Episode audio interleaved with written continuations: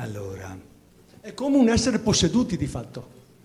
Loro sentono che c'è una forza, un pensiero che li possiede e che li trascina sempre più in basso, al quale non sanno reagire.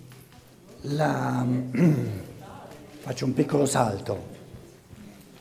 La filosofia della libertà non entra in merito specifico di dati di scienza dello spirito, però noi commentando, eh, soprattutto quando affrontiamo questi, questi problemi, diciamo, margine, eh, dobbiamo eh, avere il coraggio di tirare in ballo fattori che altri non hanno.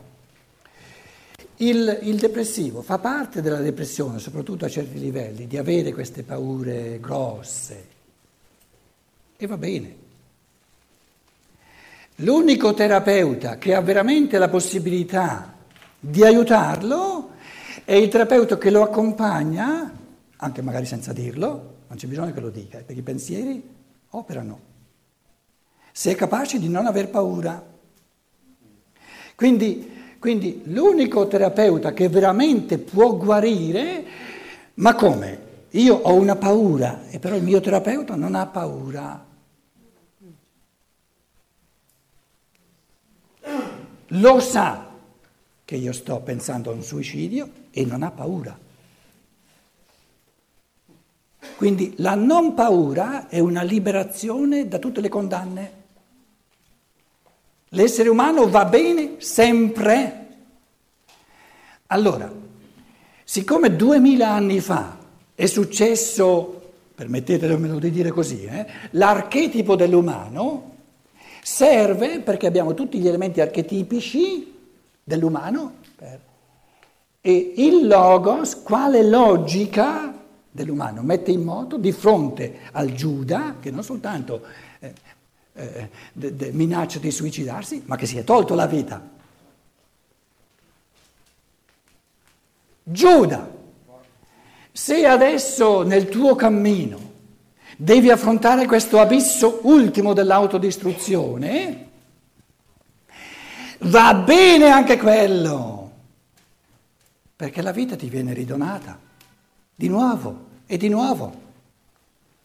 E un essere umano che non si è mai distrutto, non ha fatto l'esperienza di, di distruggersi in qualche modo, non dico che deve essere per forza fisico, ma un essere umano che non ha mai fatto l'esperienza di autodistruggersi non vale una cicca. Perché allora costruire l'umano lo deve fare per dovere, non per convinzione. L'umano lo costruisce per convinzione soltanto colui che ha fatto l'esperienza di distruggerlo. E lì nasce la paura borghese e clericale, atavica. E il Cristo, il Logos dice, Giuda, quello, nel Vangelo di Giovanni c'è, quello che tu devi fare, non tergiversare, adesso se tu devi passare per questa cruna del lago, dell'autodistruzione che ti fa capire in proprio, per convinzione tua, questa via distrugge l'umano. Se ne faccio l'esperienza non la voglio più, allora sì che sono libero. Ma se io evito di distruggere l'umano per dovere, non funziona prima o poi, non c'è la convinzione. O facciamo sparire il dovere, allora subentra la convinzione, ma se restiamo col, col dovere non c'è la convinzione. Eh, posso?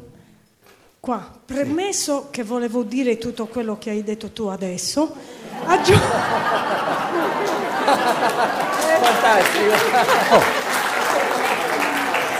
e provate a... Vorrei Quando si, tratta aggiungere, di, quando si tratta di complimenti sono un buon incassatore. eh? vorrei aggiungere che stamattina parlavamo di egoismo e altruismo e mi pare di ricordare che se possiamo vivere pienamente un sano, bello, pieno ricco egoismo, possiamo conquistarci un meraviglioso altruismo. E, e vorrei dire una cosa, questa è personale. Per fortuna sono una terapeuta di quel secondo tipo, perché sono fortunatamente anche mamma e faccio l'esperienza quotidiana di eh, essere messa alla prova. con tutte che, le cose che, che, i miei figli... Che età, hanno, che età hanno i figli? Ancora 10 quasi e 8.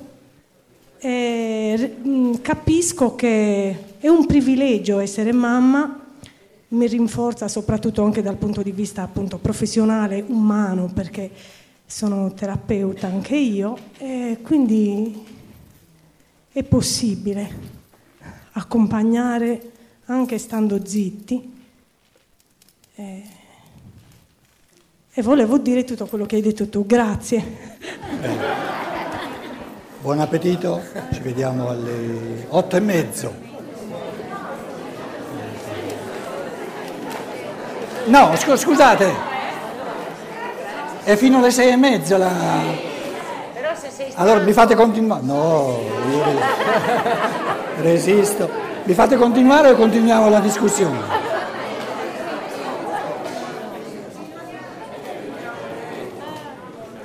No, scusa, io il nostro bravissimo amico l'ho picchiato talmente che non sarebbe onesto non ridarti il microfono, capito?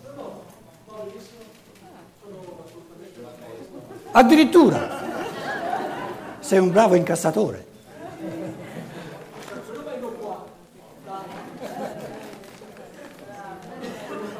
No, è, importante, è, importante che tu lo dica, eh?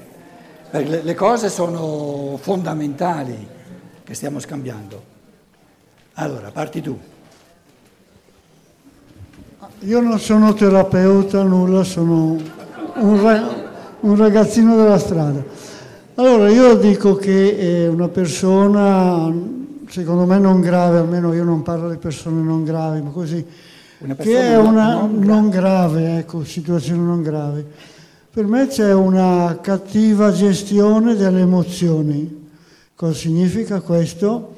Significa che, a mio avviso, eh, le motivazioni potenti che aveva che lo facevano vivere sono per un certo periodo breve, probabilmente della vita, vengono eh, sovverchiate, diciamo, dalle bastonate che arrivano.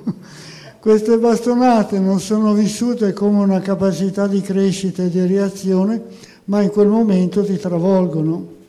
Come uscirne? Beh, come uscirne è ripensare, rinvigorire le emozioni e le motivazioni forti che mi fanno vivere, magari facendosi aiutare da qualche amico o quant'altro, senza andare, ma senza sconfessare i terapeuti, è chiaro. Allora, commento adesso tutti e due. Eh, dicevo Naturalmente bisognerebbe mettere via tutto il, il cattolicesimo che ha impolverato questi, questi testi eh, supremi dell'umanità. Il Logos ai discepoli, agli addetti ai lavori, spiegava le cose in concetti, ma alla gente comune il Logos raccontava delle storielle. Il Logos, che noi chiamiamo le parabole, ma le parabole sono storielle. Però sono storielle super logiche, logiche perché sono del Logos. E una delle storielle, una parabola, dice l'essere umano all'inizio era col Padre Eterno, col Padre Celeste, poi c'erano due figli, il figlio maggiore era l'umanità più vecchia, quella era più vicina no? aveva ancora la chiaroveggenza atavica, poi il figlio minore è l'umanità più giovane, l'umanità più giovane si, si, si sente sempre più a casa nel mondo della materia e il mondo dello spirito, insomma. E gli dice, il figlio più giovane gli dice, papà, io, insomma, ho le tasche piene di te, dammi la mia parte e me ne vado. E il padre gli dice, era ora perché finché resti un appendice di me non sai nulla. E gli ha dato volentieri la parte di... Quindi è l'essere umano, tutti noi, che perde l'esperienza diretta dello spirituale, che non era stata conquistata per libertà, era data per grazia divina, quindi andava persa. Piomba sempre di più nel mondo della materia, noi chiamiamolo il corporeo, quello vogliamo, torna o non ritorna?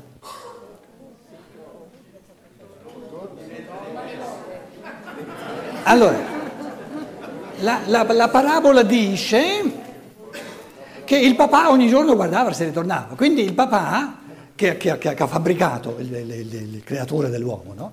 che ha fabbricato l'uomo, lo sa che non può vivere in eterno senza, perché la conosce la natura umana. Quindi già questa, se, un, se certi terapeuti avessero questa convinzione, guarirebbero e come?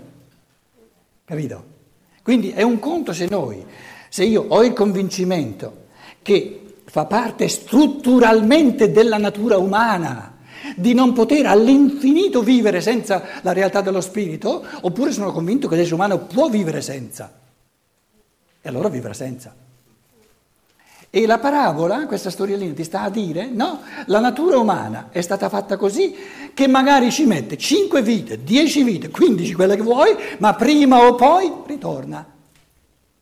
Non è capace di vivere senza lo spirito. E quando è che ritorna? Quando è pulito tornare, è moralmente legittimo tornare soltanto quando non ce la fa più.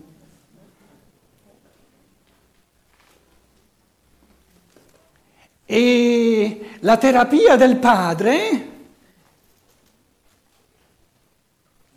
è la pazienza, è la pazienza. Hai bisogno di tutta una vita? Hai bisogno di due? Ma ce le hai, te le do. Perché se tu tornassi un momento prima che non ce la fai più, la spinta non sarà sufficiente.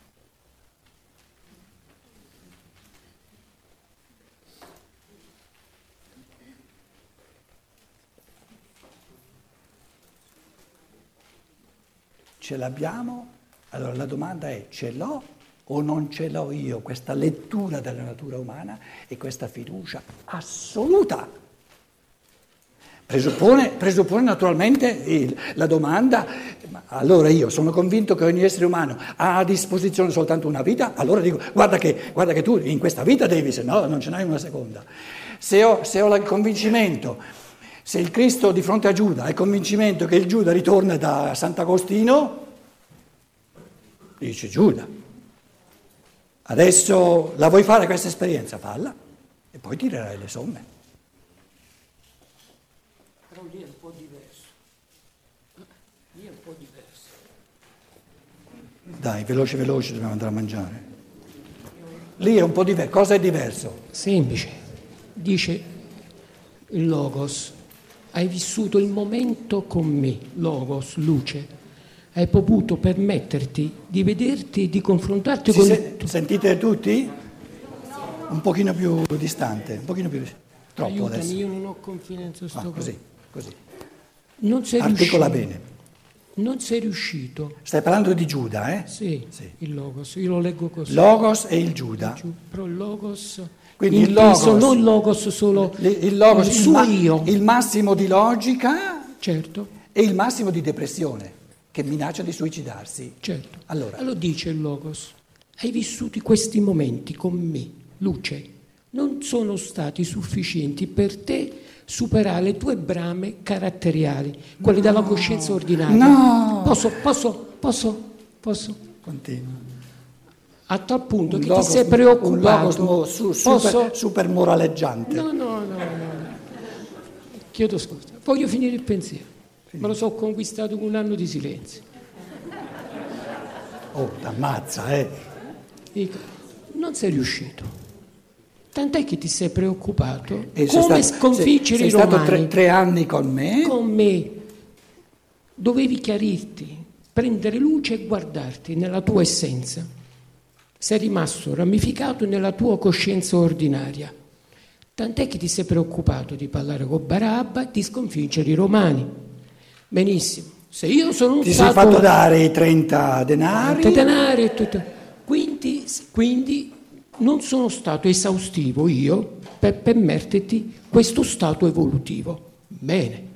Vuoi fare l'esperienza del suicidio? Vai. Ma perdonami, voglio allargarlo al momento del presente. Noi viviamo un'epoca dove Andava i poteri forti non si sono solo preoccupati del come, ma anche del cosa. Quindi se noi, ci noi avversiamo il moralismo, dobbiamo avversare anche le brame che ci sono state indotte a vivere. La mancanza, la più grande sofferenza del depresso è accorgersi di non vivere la sua brama, ma di vivere le brame che gli sono state imposte. Anche la fame, la più semplice, la fame, anche l'alimentazione, non si, non, noi non seguiamo solo il nostro segnale istintuale, quello della pienezza, quello di dover riempire un vuoto, tant'è vero che c'è l'obesità che si allarga di smisura. C'è stata trasmessa anche un concetto di fame che non ci appartiene più.